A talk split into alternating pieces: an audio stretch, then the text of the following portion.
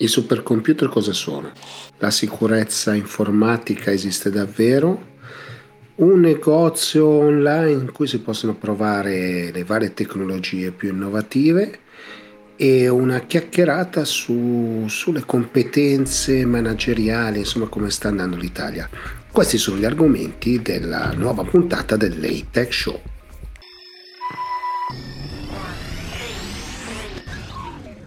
Ciao, benvenuti a questa puntata del Late Show, questa serie che racconta la cultura digitale facendo parlare i protagonisti. Come sempre vi invito a mettere i like, i mi piace, iscriversi, seguirci sui vari social, fare sapere insomma che vi piace eh, questa trasmissione, sia sui canali podcast e anche su alcuni canali tv che eh, insomma la ritrasmettono. A questo punto non mi resta altro che eh, partire con la puntata.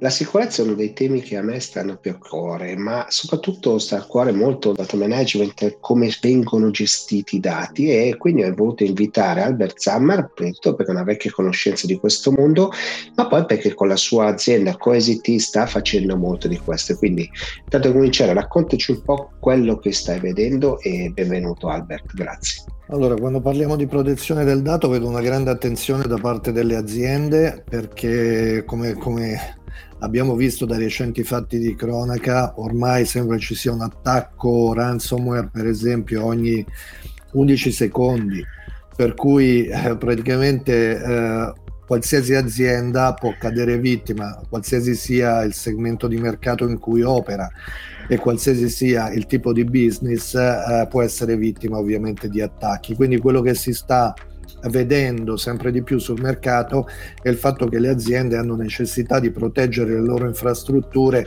che siano ovviamente i, i, server piuttosto che ovviamente le loro infrastrutture di rete eh, da, dagli attacchi esterni. È anche vero che con eh, il recente ehm, modello eh, cosiddetto di smart working per cui molti lavoratori lavorano da remoto e non eh, ovviamente nelle sedi aziendali, questo problema è diventato ancora più evidente perché diventa abbastanza facile eh, da parte dei malintenzionati andare ad attaccare ovviamente gli endpoint e attraverso quelli poi eh, riuscire ad inserirsi all'interno delle infrastrutture aziendali e quindi magari a causa di una disattenzione da parte dell'utente stesso che sta usando non soltanto gli applicativi aziendali, ma anche magari degli applicativi personali, è abbastanza facile poi riuscire ad inserirsi, a iniettare così questi eh, virus eh, eh, maligni e quindi andare poi a eh, intaccare anche eh, le infrastrutture aziendali. Quindi è un concetto di attenzione alla sicurezza che vede ehm, diversi operatori, quindi sia eh, coloro che si occupano ovviamente delle cosiddette IT operations in generale, ma anche quelli che si occupano ovviamente di garantire l'operatività delle reti informatiche. Eh, da un punto di vista eh, della salvaguardia del dato in maniera specifica, è chiaro che eh, tutte le aziende sono sempre più attente alla possibilità di poter eh, recuperare nel caso eh, un attacco informatico non possa essere evitato, eh, di poter recuperare eh, le proprie informazioni eh, in maniera veloce e soprattutto mantenerle sicure, perché quello che è importante oggi per tutte le aziende è poter ehm, utilizzare i dati che sono le informazioni più, più preziose, quindi è ciò che di più prezioso hanno le aziende per uh, il proprio business. Immaginiamo poi per esempio alle aziende che fanno ricerca e sviluppo dove ovviamente eh, la protezione della proprietà intellettuale è estremamente importante oppure se parliamo per esempio in ambito eh, medicale o della sanità eh, tutti i dati eh, sensibili che riguardano i pazienti, le cartelle cliniche e quant'altro hanno ovviamente necessità di essere protette e di evitare che vengano uh, messe in mano a um, non addetti. Quindi mo- sono molto importanti uh, questi aspetti oggi. Quindi quello che vedo è che tutte le aziende stanno dedicando particolare attenzione a uh, tutti quegli strumenti che consentono di Innanzitutto rendere sicura l'infrastruttura da attacchi esterni e poi ovviamente nel caso un attacco non sia evitabile la cosiddetta remediation, quindi la capacità di poter immediatamente porre rimedio a quanto accaduto. Abbiamo visto... E lì entrate in gioco voi insomma. Esattamente, eh, quello che, fa, eh, co- che, fanno diciamo, soluzioni come quelle offerte da Coesity è ovviamente quello di garantire una ehm, gestione sicura dei dati. Questo significa innanzitutto eh, dare visibilità in modalità proattiva di tutto ciò che sta succedendo ai miei dati eh, e ovviamente andare anche ad indirizzare tutto quello che è il ciclo di vita no, del dato stesso, dal momento in cui il dato viene generato al momento in cui il dato viene ovviamente eliminato dalle infrastrutture aziendali. E ciò deve essere fatto eh, attraverso una piattaforma che sia il meno esposta possibile agli attacchi esterni. Quindi significa innanzitutto offrire una piattaforma che sia, come si dice, autoconsistente. Eh, oggi abbiamo visto anche da recenti casi di cronaca che poi il problema, il problema più grande è eh, quello di andare no, a ehm, tornare operativi nel più breve tempo possibile perché le soluzioni di data management tradizionali sono basate tipicamente su silo. No? Noi se guardiamo il ciclo vita del dato, eh, ovviamente abbiamo eh, varie fasi all'interno del ciclo vita, quindi il dato viene generato, il dato deve essere in qualche modo salvato da qualche parte, poi deve essere protetto e quindi ho bisogno di mettere in piedi delle soluzioni di backup, ho bisogno poi di metterlo in sicurezza e eh, successivamente ho bisogno anche di garantire eh, la possibilità ovviamente di andarlo ad analizzare, quindi estrarne il valore per il business e magari utilizzarlo anche per uh, operazioni di ulteriori uh, test o uh, sviluppo di nuove applicazioni. fino a quando poi il dato non, viene, non, non è più necessario e quindi viene, viene eliminato. Un altro aspetto importante è quello ovviamente di eh, garantire la compliance, quindi la rispondenza a quelle che sono le normative in vigore. Adesso in Europa, eh, per esempio, abbiamo il GDPR, per cui ovviamente tutti i dati sensibili che vengono trattati all'interno dell'azienda devono rispondere a determinati requisiti, determinate normative. Ecco, la nostra soluzione consente di andare ad indirizzare tutti questi punti e lo fa in una maniera innovativa. Noi ci definiamo la Next Generation Data Management, quindi la gestione dei dati di futura generazione, che significa ovviamente consentire di andare ad eliminare tutti questi silo, no?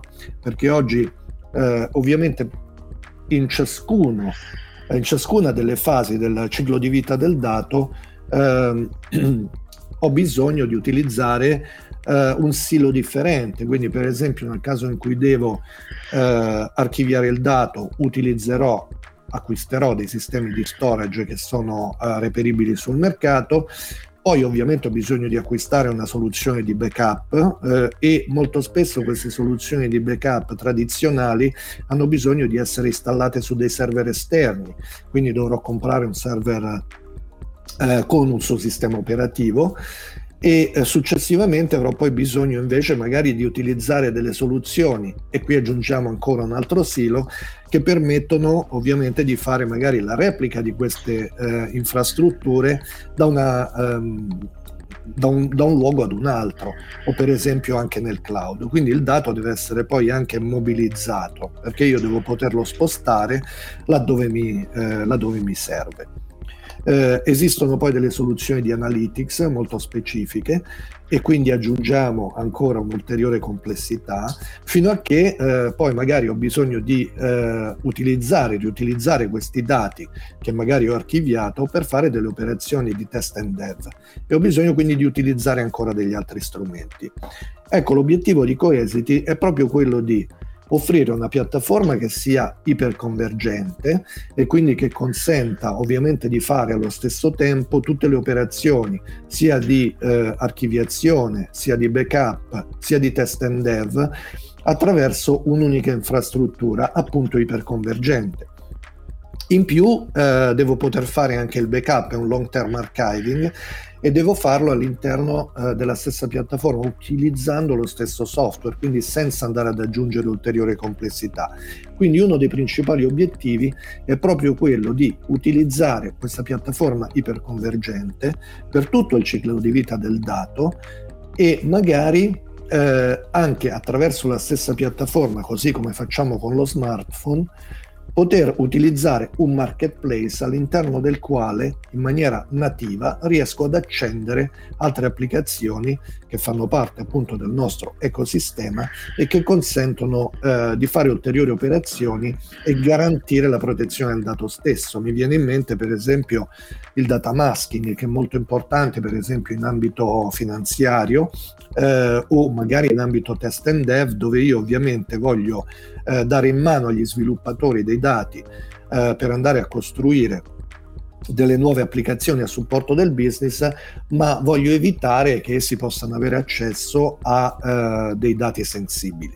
Ecco, tutto questo è possibile attraverso un'unica piattaforma che ha una console di gestione molto semplice ed integrata che mi consente fra l'altro la gestione all'interno di infrastrutture multi-cloud e quindi mi dà la possibilità anche di fare quella che si chiama data mobility, quindi la mobilizzazione dei dati da una cloud infrastructure a un'altra in maniera automatica molto semplice.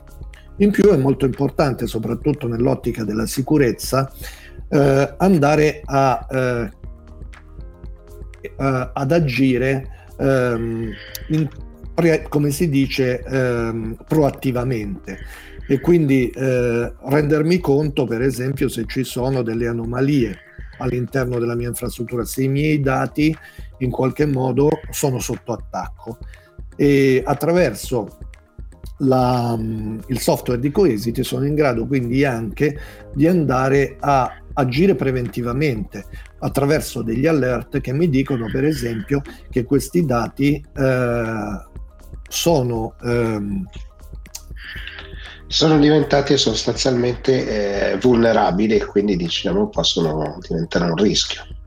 Esatto. I, i dati io credo che soprattutto insomma, in questo settore credo che la mitigazione del rischio sia la cosa più importante, nel senso che la sicurezza al 100% non esiste avere strumenti che mi permettano di avere la business continuity e al tempo stesso mitigare il rischio è fondamentale. Assolutamente, eh, esatto. E nel momento in cui poi ho subito un attacco è anche molto importante che eh, la mia, diciamo così, la, la, mia piattaforma sia immutabile, no? quindi in realtà eh, devo anche garantire eh, delle funzionalità che si chiamano di tipo warm, per cui eh, posso ovviamente eh, rendere eh, il dato magari leggibile ma non riscrivibile e quindi ovviamente attraverso delle permission particolari e quindi questo qui è fondamentale. Ci vogliono ovviamente delle chiavi eh, diciamo di, eh, di sicurezza, eh, di cifratura eh, e ovviamente la capacità di rendere immutabili eh, i dati scritti su un'infrastruttura sia da un punto di vista software che ovviamente da un punto di vista hardware. E questo anche è fondamentale perché nel momento in cui comunque io eh, ho subito un attacco, non sono stato magari attento a tutti quelli che sono eh, gli alert lanciati dall'infrastruttura, ho bisogno di garantire che per esempio il mio backup uh, sia immutabile, oppure che comunque i dati che sono andato a scrivere all'interno della mia piattaforma di storage siano ovviamente anche lì immutabili. Quindi se ho magari preso degli snapshot, questi snapshot, questi snapshot magari dei, dei miei file and object eh, devono essere chiaramente immutabili. Va bene Alberto, ultima domanda molto veloce è quanto sono oggi le aziende italiane sono sensibili a questo tema? Allora, le aziende italiane sono sicuramente sensibili a questo tema, chiaramente i fatti di cronaca non fanno altro che ovviamente aumentare la loro attenzione al problema della sicurezza, eh, tanto è vero che eh, molti dei nostri clienti stanno già in particolare eh, facendo dei corsi di formazione particolari sulla sicurezza ai loro dipendenti, perché poi è chiaro che c'è sempre il fattore umano alla base, principalmente no? alla base di questi attacchi. Basta una distrazione, basta aprire una mail che magari non avremmo dovuto aprire perché magari siamo distratti o perché non prestiamo particolare attenzione o perché magari chi ci attacca è molto molto uh, preparato furbo. è furbo e quindi è, è ovvio che eh, da quel punto di vista eh, le aziende sia da un punto di vista diciamo di chi gestisce il personale sia dal punto di vista ovviamente eh, di chi si occupa di IT e di sicurezza informatica hanno dedicato particolare attenzione ai corsi di formazione sulla sicurezza per i loro dipendenti quindi sicuramente c'è un'attenzione. Quello che, che alle volte eh, notiamo è per esempio il fatto che eh, nel momento in cui si vanno a scegliere delle soluzioni di data management eh, non si ehm, dedica particolare attenzione al fatto di andare ad aggiungere della complessità oppure magari ehm, di utilizzare delle soluzioni che hanno bisogno per lavorare di sistemi operativi che sono facilmente attaccabili. E questo è un altro aspetto importante. Va bene Albert, allora grazie mille, insomma, è stata una bella chiacchierata eh, come piace a me di cultura, insomma ci hai portato un sacco di, di, argomenti anche un pochino tecnici per raccontare insomma quello che fate, quindi grazie mille Albert e voltiamo pagina.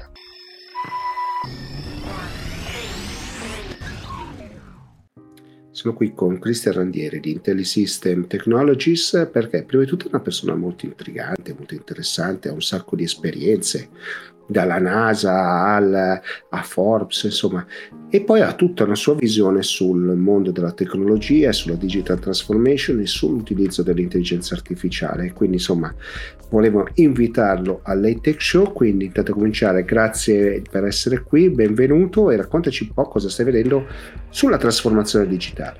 La trasformazione digitale ormai eh, è arrivata in un momento in cui è totalmente pervasiva, nel senso che eh, è chiaro che ormai i sistemi digitali e ancor più quelli informatici rappresentano di fatto il sistema nervoso di quella che è qualsiasi tipo di organizzazione, struttura e così via. Quindi si spazia da, dalla pubblica amministrazione alla fabbrica, passando dalla ricerca e sviluppo.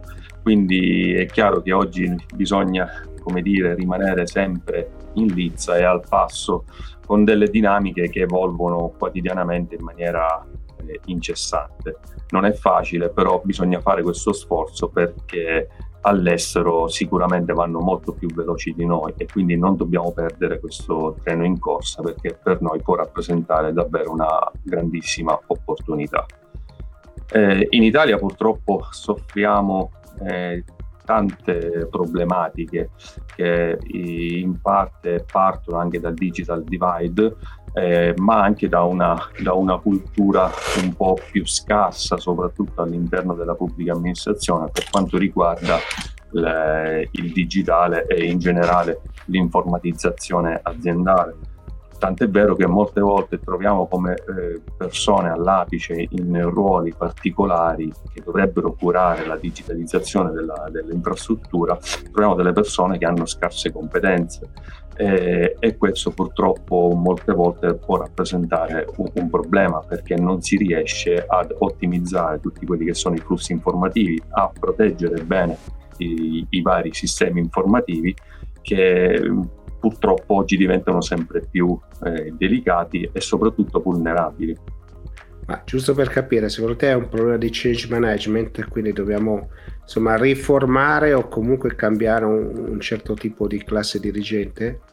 Allora, il problema è, è duplice, perché da un lato eh, bisogna creare delle nuove competenze, competenze che comunque variano eh, continuamente, nel senso che non, il tempo che formi una competenza, eh, questa qui se non continua ad aggiornarsi rimane indietro, quindi quella formazione poi rimane fittizia a se stessa. Eh, il secondo problema è quello che eh, la classe dirigente eh, non ha delle figure di, di spicco che possono supplire a queste funzioni perché ripeto molte volte andando a girare nelle pubbliche amministrazioni ti trovi come direttore di un centro di calcolo o direttore di un sistema informativo eh, una figura professionale che totalmente non c'entra nulla. Può trovare dal, dall'avvocato, per dirne una, al, al, geometra. È chiaro che lì il ruolo dovrebbe spettare quantomeno a qualcuno che si occupi di, di informatica, quindi un ingegnere informatico o un informatico di per sé almeno. purtroppo c'è questo gap che è difficile da colmare perché ad oggi a quanto pare non, non c'è ancora una normativa che in qualche modo imponga una, una figura ben definita, un po' come del resto già accade da, da, tantissimi anni nel campo dell'edilizia, dove ad esempio la figura dell'ingegnere progettista è una figura fondamentale per la realizzazione dell'intero progetto e che in certo qual senso fa da garante anche nella progettazione e nella qualità della realizzazione delle opere, assumendosi di fatto tutte le sue responsabilità. Quello che succede in Italia è che poi nella maggior parte dei casi molte volte ci si trovano queste figure, come ho detto, non hanno una grande competenza, per cui alla fine quando si vanno a fare delle gare si fanno a fare dei, dei pacchetti in cui l'azienda stessa che offre il servizio in qualche modo eh, si occupa in parte anche della progettazione, ma capite che questo gioco così non va bene, non c'è un gioco di equilibrio di, eh, diciamo, tra app- azienda appaltante e azienda appaltatrice, cosa che andrebbe maggiormente tutelata a favore di un beneficio comune. Questa è più o meno l'idea che mi sono, fatta, mi sono fatto io per quanto riguarda la digitalizzazione. E invece se parlassimo dei progetti, insomma, cosa stai vedendo? Cosa, cosa sta nascendo? Ma dei progetti eh, io mi occupo eh, tantissimo di, di, quello che è il mondo dell'intelligenza artificiale e anche della computer vision, che di fatto rappresentano poi un passo successivo, se non una naturale evoluzione di, di quelle che è l'informatica tradizionale. Eh, lì è un mondo che è iniziato circa 20-25 anni fa oggi finalmente ha raggiunto una, una, maturazione che permette di ottenere dei risultati molto ma molto importanti eh, che a mio avviso eh, nel prossimo futuro diventeranno sempre più concreti e più eh, fruibili da parte della comunità. Io ricordo che ho iniziato a lavorare con l'intelligenza artificiale eh, circa vent'anni fa, eh, prima ancora che mi laureassi, e, e già allora si riuscivano a ottenere dei risultati molto, molto importanti. Posso citare due esempi. Per esempio, il primo mi occupai della predizione di inquinanti atmosferici in una zona industriale, quella dove vivo io, Siracusa, a partire dai dati misurati dalle varie centraline di un consorzio per la tutela diciamo, del, eh, delle, dell'ambiente. E questi dati, dandoli in passo degli algoritmi neurali, in qualche modo riuscivano a prevedere la concentrazione degli inquinanti in funzione delle dinamiche passate. Chiaramente parliamo di previsioni a 24 ore, a 48 ore, ma che di fatto, se fossero stati utilizzati, sarebbero stati uno strumento fondamentale per in qualche modo modulare la produzione di questi inquinanti, perché alla base ci sono poi sempre delle industrie che in qualche modo immettono nell'atmosfera degli inquinanti, per fare in modo di agire in maniera preventiva, perché di norma si agisce invece al contrario quando si superano determinate soglie partono le allerte e i comuni poi devono andare a bloccare o il traffico o sanzionare le, le, le raffinerie nel caso nostro. Ma perché non giocare invece di anticipo e lavorare su una modulazione della produzione della raffineria in modo tale da mantenere la qualità dell'aria sempre al di sotto delle norme fissate per legge.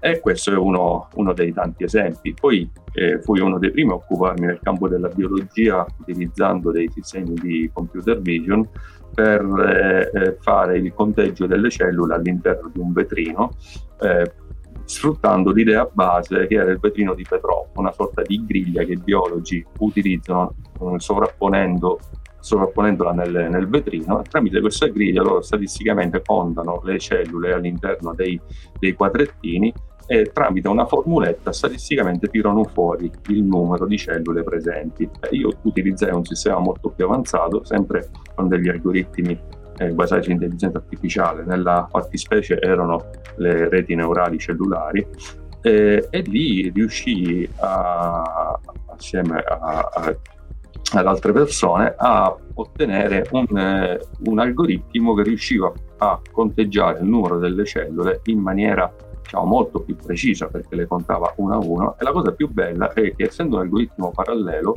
il tempo relativo al conteggio era indipendente dal numero delle cellule presenti all'interno del vetrino. Quindi o c'era una cellula o ce n'erano 100.000, il tempo che impiegava era standard e capisci che questo ti permette un attimino di superare tante limitazioni perché riesci a schedulare anche un lavoro di equip in cui diversi, diverse persone devono lavorare in un certo qual senso a batteria, cioè dove il risultato di una persona diventa l'input per, per, per un'altra e così via. Poi eh, devo dire negli anni eh, ho lavorato tantissimo sempre nel campo della ricerca e sviluppo perché è stato da sempre il mio cruccio. Eh, come, come racconto sempre, io prima ancora di essere laureato ho avuto la fortuna di, di riuscire a pubblicare in delle, in delle riviste di, di, un certo livello, tra cui di AAA, proprio perché avevo così un interesse eh, che era più una passione verso, verso, la ricerca, che poi di fatto è diventata volutamente il mio lavoro. Eh, da cui appunto è nata questa società IntelliSystem Technologies che mh, l'ho fatta nel 2003 eh, ed è classico, la classica azienda che nello stile americano è nata nel garage, che era la, la mia cameretta per così dire, dove io disegnavo il logo quando ancora ero a scuola, prima ancora di iscrivermi all'università. E, e, devo dire che quel garage piano piano si è ingrandito sempre di più, non è diventata una multinazionale, però speriamo che col tempo possa continuare. Eh, però insomma vedo che fai eventi insomma un po' in giro per, per l'Europa, quindi non solo in Italia, quindi voglio dire, non è che non sei diventata una multinazionale, però insomma in giro ci vai, insomma ti conoscono molto bene.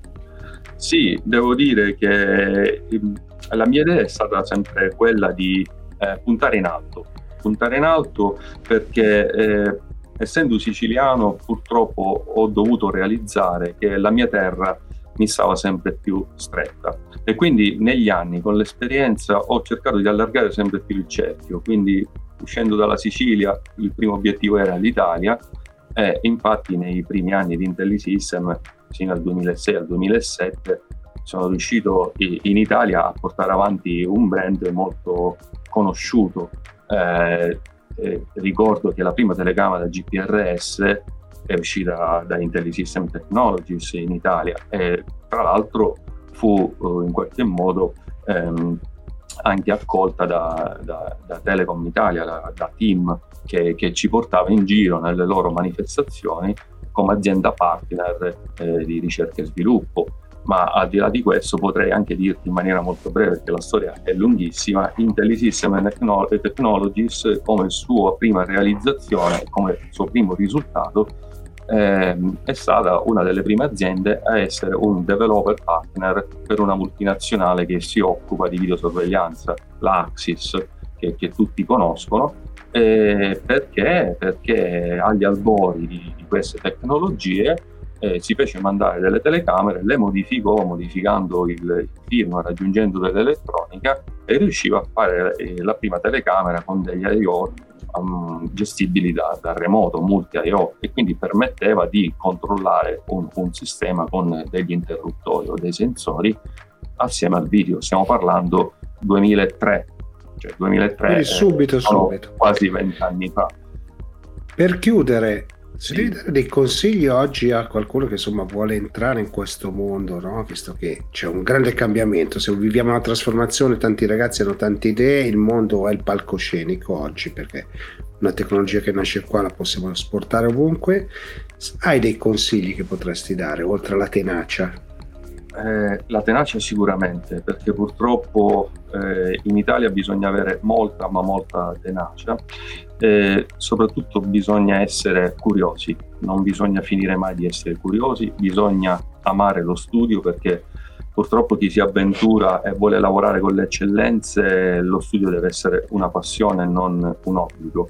E poi deve imparare a confrontarsi sempre con delle persone che, che ne sappiano più, più, di noi e quindi fare in modo di partecipare a eventi sia nazionali ma soprattutto internazionali perché con gli eventi internazionali ci si rende conto di quanto la nostra realtà italiana è piccola e di come può essere migliorata.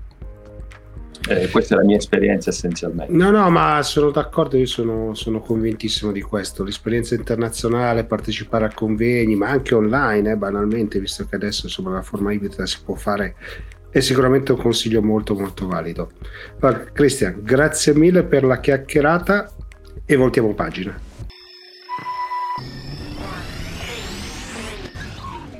Sono qui con Giovanni Farese di Webidoo perché? Perché Webidoo è una startup che mi piace tantissimo, ma soprattutto è una startup che fa il retail in una maniera nuova, una maniera secondo me molto intelligente, molto innovativa sotto tutti i punti di vista e quindi voglio insomma farmi raccontare che cosa sta facendo in questo periodo. Quindi benvenuto Giovanni e grazie per essere qui. Sì, intanto grazie per la domanda. Beh, eh, noi perseguiamo quella che è la nostra mission eh, quando siamo partiti ormai quattro anni fa come startup, ovvero quello di semplificare l'accesso a quello che viene definita la trasformazione digitale.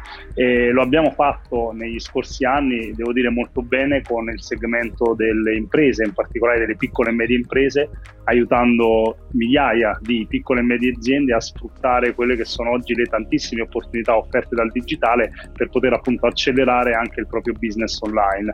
Abbiamo quindi deciso di allargarci ad un mercato eh, anche più complesso, ma più esigente, ma sicuramente anche più nutrito che quello dei consumatori e, e quindi abbiamo realizzato quello che vedete alle mie spalle in una, eh, in una rappresentazione che è il nostro primo eh, Tech Experience Store. Siamo i primi in Europa come Web2 ad aver lanciato un progetto del genere, ci ispiriamo a dei modelli che in Europa non esistono ancora ma che negli Stati Uniti stanno già segnando dei numeri importanti in termini di crescita e, e appunto il Tech Experience Store abbraccia ad un nuovo mondo che è quello dei consumatori che ancora una volta appunto vede Web2 come un brand che si posiziona per aiutare i consumatori a scoprire quello che, è, quello che vuol dire anche trasformarsi digitalmente, quello che vuol dire anche adottare e scegliere delle nuove tecnologie in tutti gli ambiti della propria vita.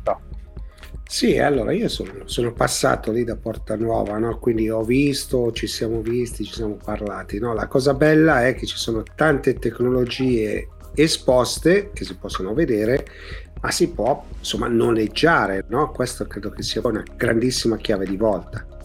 Sì, questa è sicuramente una delle innovazioni più importanti in ambito retail che abbiamo voluto applicare. Eh, il noleggio è, diciamo, mh, eh, si può intendere in due modalità. C'è una modalità che noi chiamiamo il pay to use, quindi eh, pago perché ho bisogno di un oggetto per un periodo limitato di tempo. Faccio l'esempio tipico, voglio, vado in vacanza e ho bisogno di una GoPro per girare dei video o magari voglio uno scooter subacqueo per immergermi nelle acque delle Maldive. E ovviamente eh, nel mercato tradizionale io devo acquistare un prodotto che probabilmente utilizzerò poi l'anno dopo o qualche altro anno nel, nella, nella, stessa esperienza. Con Web2 Store invece la possibilità di noleggiare per una settimana, dieci giorni quel prodotto, quindi pagare solo per quell'utilizzo e restituirlo ovviamente eh, pagando molto meno rispetto all'acquisto, ma soprattutto appunto incidendo molto meno, quindi qui è un tema anche di sostenibilità sugli sprechi legati appunto al mondo tecnologico. L'altra modalità invece di noleggio è un vero e proprio rent to buy e quindi ancora prima di comprare un prodotto tecnologico voglio provarlo non soltanto in negozio, dove per chi è di Milano ha la possibilità appunto di venire in Porta Nuova e vivere un'esperienza live con i prodotti tecnologici, ma magari per chi vive lontano da Milano o semplicemente vuole provare quell'esperienza a casa propria, io ho la possibilità ad esempio di noleggiare un monopattino, provare il tragitto casa-lavoro con il mio monopattino per una settimana e poi al termine di quel periodo decidere se acquistarlo o meno. Chiaramente provo un sample e se lo compro, compro un prodotto nuovo che mi viene spedito e in quel caso con la maggior parte dei nostri brand scontiamo l'intero prezzo del noleggio, l'intero costo del noleggio dal costo di acquisto, quindi diventa un vero e proprio try to buy. Try to buy che eh, se pensiamo, tu hai parlato di cose consumer, no? diventa facile eh, pensarlo, no? però magari chi vuole una stampante 3D, faccio un'ipotesi, insomma ci sono tanti oggetti lì in esposizione, ma poi insomma nel vostro catalogo è pieno di, di, di oggetti che sono nati sì per il consumo, ma insomma per qualcuno un pochino più evoluti. Diciamo il professionista, la piccola media impresa, eh, l'artigiano che vuole fare qualcosa, no? Ci sono tanti oggetti lì.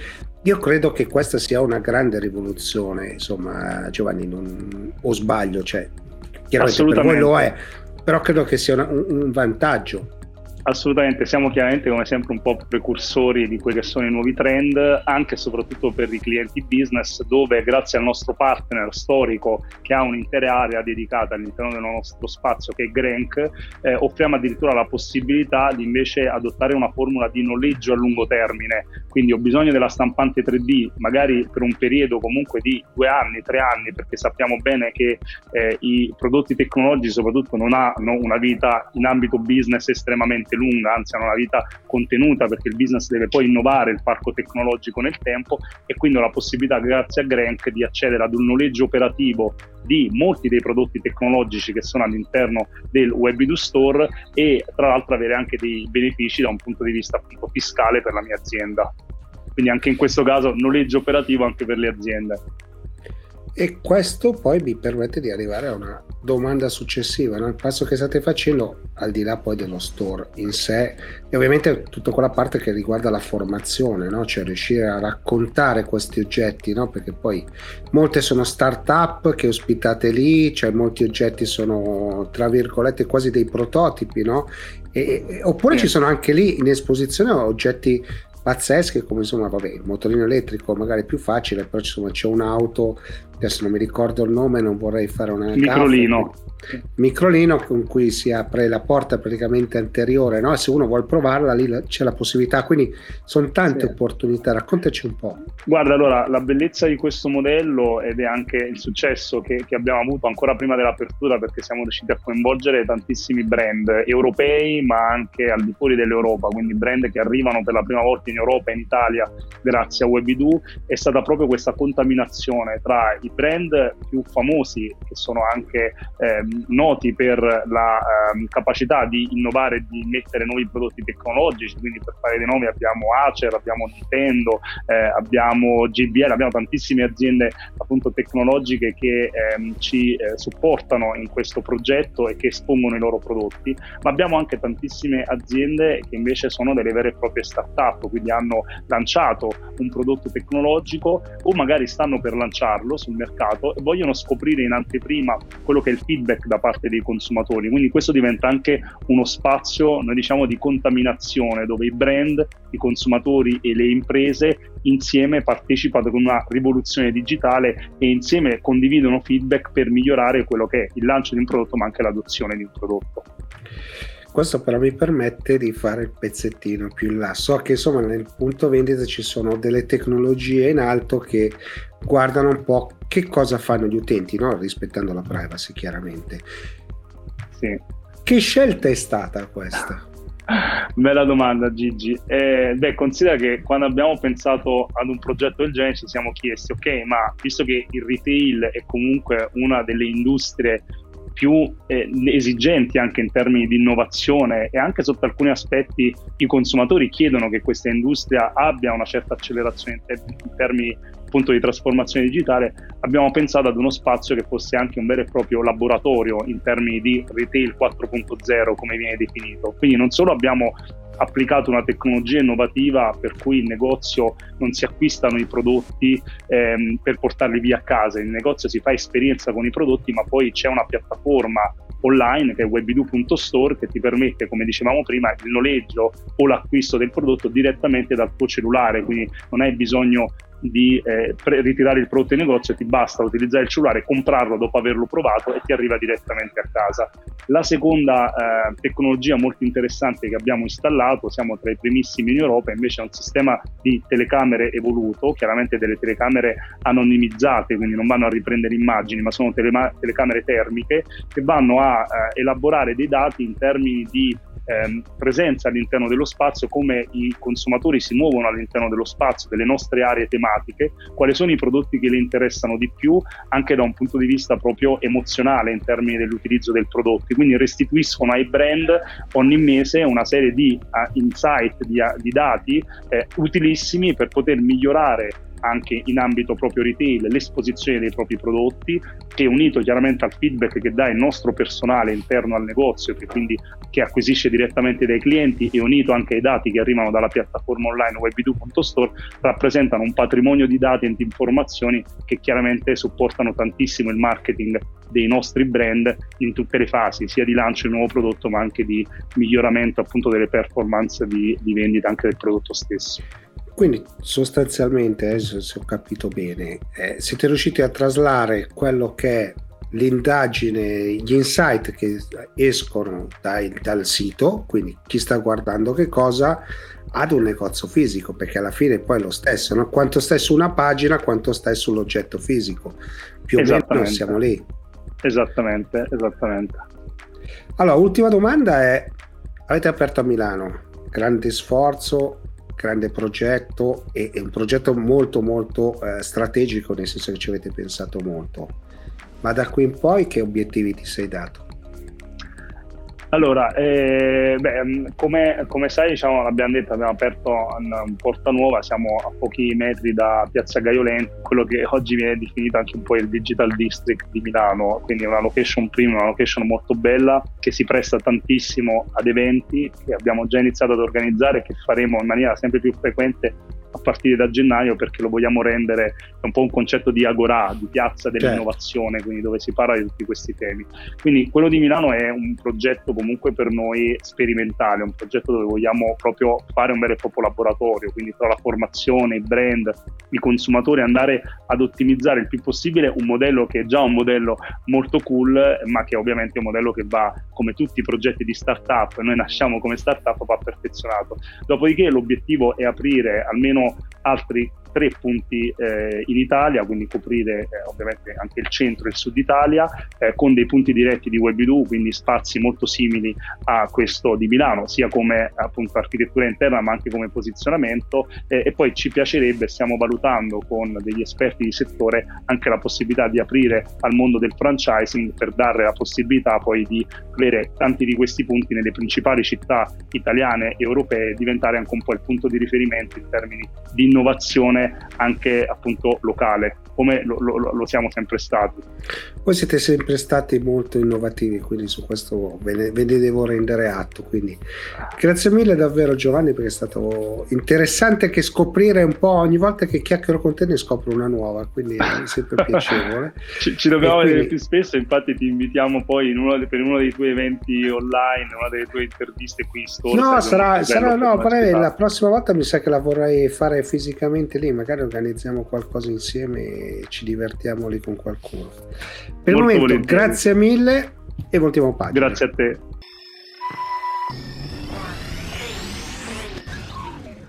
In tantissimi avete chiesto di parlare dei supercomputer, che cosa sono, perché sono così potenti, che differenza c'è sostanzialmente con i computer che utilizziamo tutti i giorni.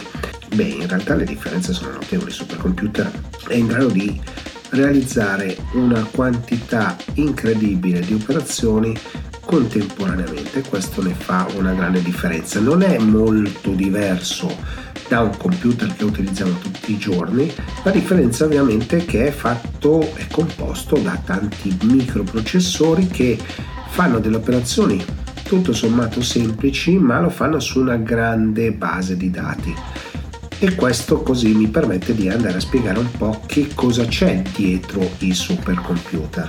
I supercomputer sono sicuramente molto costosi, sono tipicamente di proprietà di grandi centri di ricerca che possono essere degli enti come l'università piuttosto che delle grandi aziende che hanno bisogno di eh, realizzare grandi moli di eh, traffico. L'architettura è leggermente diversa rispetto a quella dei PC perché chiaramente ha delle componentistiche molto più sofisticate, ma non ha nulla a che fare con il cloud. Molto spesso capita di confondere i supercomputer con il cloud, ma in realtà non, non, è la stessa cosa. Un data center è un insieme di tanti computer, sì, potenti, ma tutto sommato fratelli dei computer che conosciamo tutti i giorni, mentre i supercomputer sono qualcosa di diverso perché hanno un'architettura diversa, hanno bisogno di una potenza di calcolo diversa, vengono gestiti in maniera diversa. Quindi Questa è una grande differenza, non hanno nulla a che fare con i data center o tutti i cloud che sentiamo vengono aperti nelle varie region, eh, anche qui in Italia ultimamente. I nostri computer misuriamo la velocità in gigahertz, quindi quante operazioni riesce a fare il processore contemporaneamente. Poi nel, nello stesso processore magari ci sono più processori, più core. In realtà un supercomputer non viene valutato in questa maniera, viene valutato con un'altra unità di misura che si chiamano flops, ossia operazioni in eh, virgola mobile che riescono a compiere in un secondo. Floating point operation per second. Quindi quanti più flops riescono a fare e più ovviamente è la potenza di calcolo di questi computer e quindi insomma abbiamo un benchmark che è completamente diverso rispetto a quello che, a cui siamo abituati anche se insomma sappiamo che i computer diventano sempre più potenti c'è la legge di Moore che ci dice che la potenza di calcolo aumenta ogni 18 mesi però questo è un altro tipo di problema i supercomputer girano completamente dall'altra parte per provare a semplificare quando usiamo un videogioco o comunque una console utilizziamo dei sistemi che sono fatti a matrici quindi ogni immagine viene ricostruita in base a dei triangoli. Quanti più triangoli riesce a gestire il computer in una frazione di secondo, quanto più ovviamente diventa potente e abbiamo delle immagini migliori. Quindi questo è un piccolo esempio di cosa possiamo ottenere con un supercomputer. Eh, una buona scheda grafica in grado di elaborare un teraflops di operazioni, quindi comunque tantissimo. E in realtà ovviamente un, un supercomputer fa molto molto di più. Allora, iniziamo a dire che i supercomputer si dividono principalmente in, in, in tre categorie. Abbiamo delle macchine vettoriali, no? quindi che riescono a fare calcoli di eh, logica o di, a livello aritmetico molto molto rapidamente e contemporaneamente su una grandissima mole di dati. Quindi questi sono i primi, poi ci sono i computer paralleli che sono praticamente delle reti di computer che riescono a elaborare dati contemporaneamente a una velocità eh, pazzesca. E poi ci sono i cluster. Eh, per cercare di semplificare i cluster sono oh, tanti personal computer che tutti insieme elaborano un pezzo che verrà poi rimontato tutto insieme alla fine. Questo è un modo per esempio per cercare di massimizzare il, l'investimento dei computer che magari di notte sono inutilizzati per utilizzare per fare dei calcoli complessi e quindi ognuno di questi fa dei calcoli e alla fine si riescono a ottenere delle risposte. In realtà un supercomputer ha una, una, sua caratteristica peculiare, quindi quello di riuscire a fare grandi calcoli in poco tempo e quindi questo è il grande vantaggio. Il cluster ovviamente è l'opposto, piccoli calcoli sparsi ma su un lasso di tempo molto molto lungo. Il risultato finale è lo stesso, la variabile ovviamente è il tempo. Diciamo che una scheda grafica di buona qualità per i videogiochi riesce a, fa- a raggiungere quasi un teraflops al secondo, no? quindi riesce a fare un tera di operazioni in virgola mobile al secondo un supercomputer è in grado di fare eh, 70-100 teraflops eh, al secondo, quindi veramente una quantità enorme, ma non è semplicemente mettendo insieme questi pezzi che si ottiene perché poi serve un sistema operativo, una grande gestione dei dati, una RAM estremamente efficace per poter gestire tutto quanto. Quindi in realtà la sfida non è fare dei computer piccoli che diventano sempre più grandi, ma riuscire a mettere insieme tutti i pezzi in modo che funzionino. Il supercomputer più potente al mondo in questo momento è in grado di fare 442 petaflops al secondo, quindi una quantità incredibile di eh, informazioni che riesce a processare perché secondo è in grado di raggiungere poco meno di 71 petaflops al secondo quindi una quantità veramente pazzesca di dati allora, c'è un processore che in questo momento sta eh, scalando le classifiche, per cui insomma il numero di questi processori all'interno della classifica dei top 500 computer al mondo eh, sta crescendo e si tratta di AMD EPIC.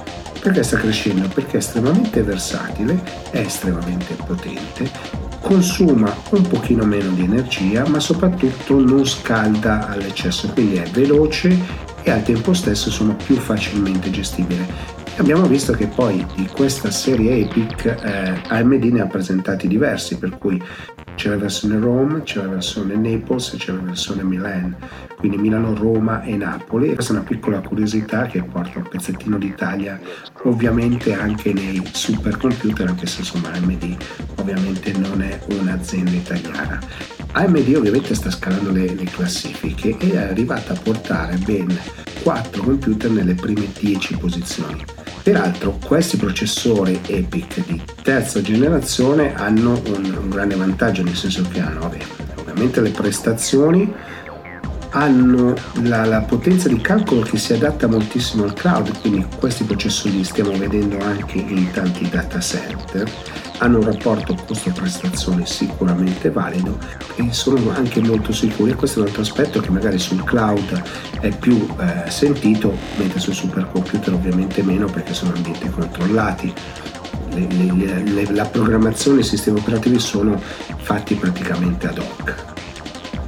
Perché sono fondamentali i supercomputer. I supercomputer sono fondamentali perché sono dedicati alla ricerca scientifica o comunque per realizzare delle simulazioni estremamente spinte e quindi la necessità di calcolo è, è fondamentale. No? Penso per esempio ad IBM che aveva estratto delle molecole per capire il Covid e cercare di capire cosa poteva sconfiggerlo. No? Quindi potenza di calcolo che viene applicata e viene applicata in operazioni specifiche che durano veramente poco tempo, o meglio, durano tanto tempo, ma sarebbe un tempo infinito utilizzando dei computer tradizionali o anche dei server tradizionali. Quindi sono dei supercomputer in grado di fare delle operazioni eh, diverse.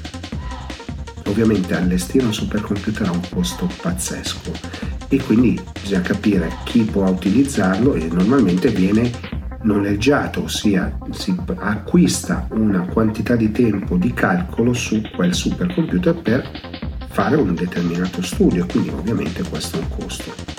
Se vogliamo soffermarci sul, su questi processori AMD EPIC eh, Milan, Milan, insomma come se vogliamo dirlo all'italiana, e sono CPU particolarmente potenti, ripeto, pensate per dei server, hanno 64 core, quindi contengono 64 microprocessori e hanno una cache di livello 3, quindi la, la memoria che viene utilizzata per scambiarsi le informazioni tra il processore e la, la, RAM, quindi la memoria di, dove vengono contenuti i file, di livello 3 di 768 MB, quindi una quantità incredibile di, di dati che possono essere processati velocissimamente perché sappiamo che il tempo di trasporto dalla, dalla RAM o dal disco, dal disco virtuale o fisso o comunque a stato solido alla RAM e da lì al processore tutto questo spende un pochino di tempo, qualche millisecondo.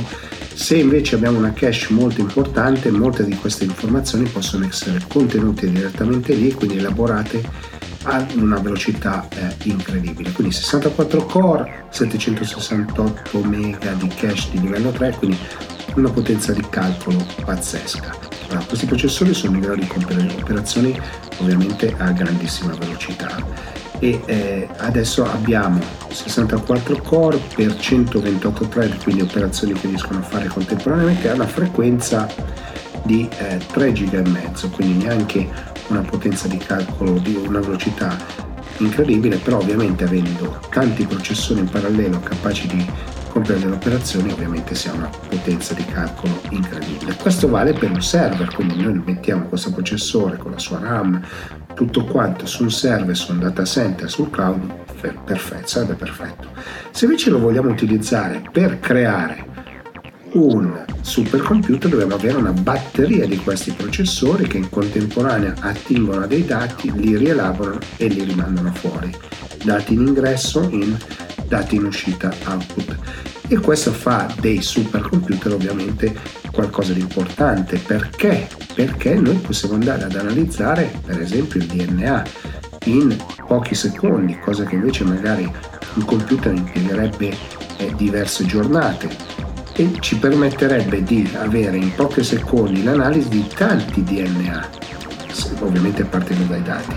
Quindi potremmo per esempio scoprire delle malattie nuove, potremmo scoprire delle proprietà di qualche eh, elemento chimico o eh, sull'aerodinamica di qualcosa. Quindi insomma, abbiamo tanti argomenti su cui ci possiamo confrontare. questo secondo me è uno degli aspetti forse più interessanti del supercomputer. Ovviamente sono elementi di ricerca, sono l'ultima frontiera ovviamente della, de, de, de, della scienza del computer, ma rappresentano uno degli aspetti forse più importanti eh, per conoscere ed esplorare il nostro futuro perché chiaramente insomma quello che oggi è un supercomputer ci sono stati supercomputer che sono stati in testa alla classifica per tanti anni ma vengono costantemente superati. Ovviamente il divario tra il primo e secondo è enorme però insomma c'è, c'è molto da fare e secondo me insomma negli anni ne vedremo parecchie perché perché stanno nascendo questi processori tipo l'AMD EPIC che permettono di veramente di fare grandi cose. La prossima versione, che se non sbaglio si chiama Genova, quindi eh, come la città di Genova in inglese, eh, sarà prodotta a 5 nanometri, quindi ancora più piccolo il, il, silicio e quindi la possibilità di questi transistor che sono miliardi di transistor all'interno di compiere operazioni quindi passare di stato in stato 010101 e questo ovviamente aprirà altre strade, altre porte e come dicevo prima abbiamo visto che questi processori stanno scalando veramente eh, le classifiche, però i processori EPIC insomma li troviamo più o meno in, in tanti data center, sempre di più ne troviamo e ricordiamoci che comunque vada un server con un processore di questo tipo ha un costo di suo molto elevato ed è semplicemente un server che viene messo in un data center quindi si abbasseranno i prezzi, sarà possibile avere processori più potenti e si potranno nascere nuovi supercomputer. Ma la domanda era, a cosa serve un supercomputer? Beh, i supercomputer sono estremamente efficienti per fare calcoli ripetitivi su una grande mole di dati, quindi piccole operazioni che vengono ripetute costantemente e servono per un sacco di eh, studi. Uno dei supercomputer più utilizzati al mondo riguarda la meteorologia, quindi riuscire a prevedere eh, le, le, tempo, quindi come, come, si muovono le nuvole, come vanno le perturbazioni, come si stanno muovendo eh, i mari, come, come, sta arrivando per esempio un tornado. No? Quindi insomma abbiamo queste informazioni che vengono raccolte, studiate e messe a disposizione di un supercomputer che fa questo, però abbiamo tanti supercomputer per esempio in ambito della, della ricerca della, della, fisica, uno anche qua in Italia dell'ENI, eh, ce ne abbiamo tantissimi per l'astrologia, quindi vanno ad esplorare tante immagini che vengono raccolte dai tanti eh, occhi puntati sulle stelle per esplorare nuovi pianeti, nuove galassie e via di seguito. Eh, la chimica l'ho già detto, la fisica ma soprattutto anche per le scienze alimentari, per esempio, e sono molto utilizzati perché si va a vedere come si combinano le proteine in base magari, non so, a delle temperature, insomma, vengono fatte delle simulazioni, degli studi che funzionano su questo. Quindi qual è lo scopo di un supercomputer? Lo scopo di un supercomputer è riuscire a creare dei modelli sempre più realistici e rispondenti alla realtà. Questa forse è la forma migliore per raccontare il supercomputer. Siamo giunti al termine anche di questa puntata dell'Atech Show, come sempre insomma vi invito a metterci vi piace, iscrivervi ai canali, fare sapere ai canali tv se, eh, che avete gradito, eh, dopodiché insomma fateci sapere anche se ci sono degli argomenti che volete approfondire in modo che io possa invitare nelle prossime puntate qualche ospite. Per il momento non mi resta altro che ringraziarvi tantissimo e rimandarvi alla prossima puntata. Ciao!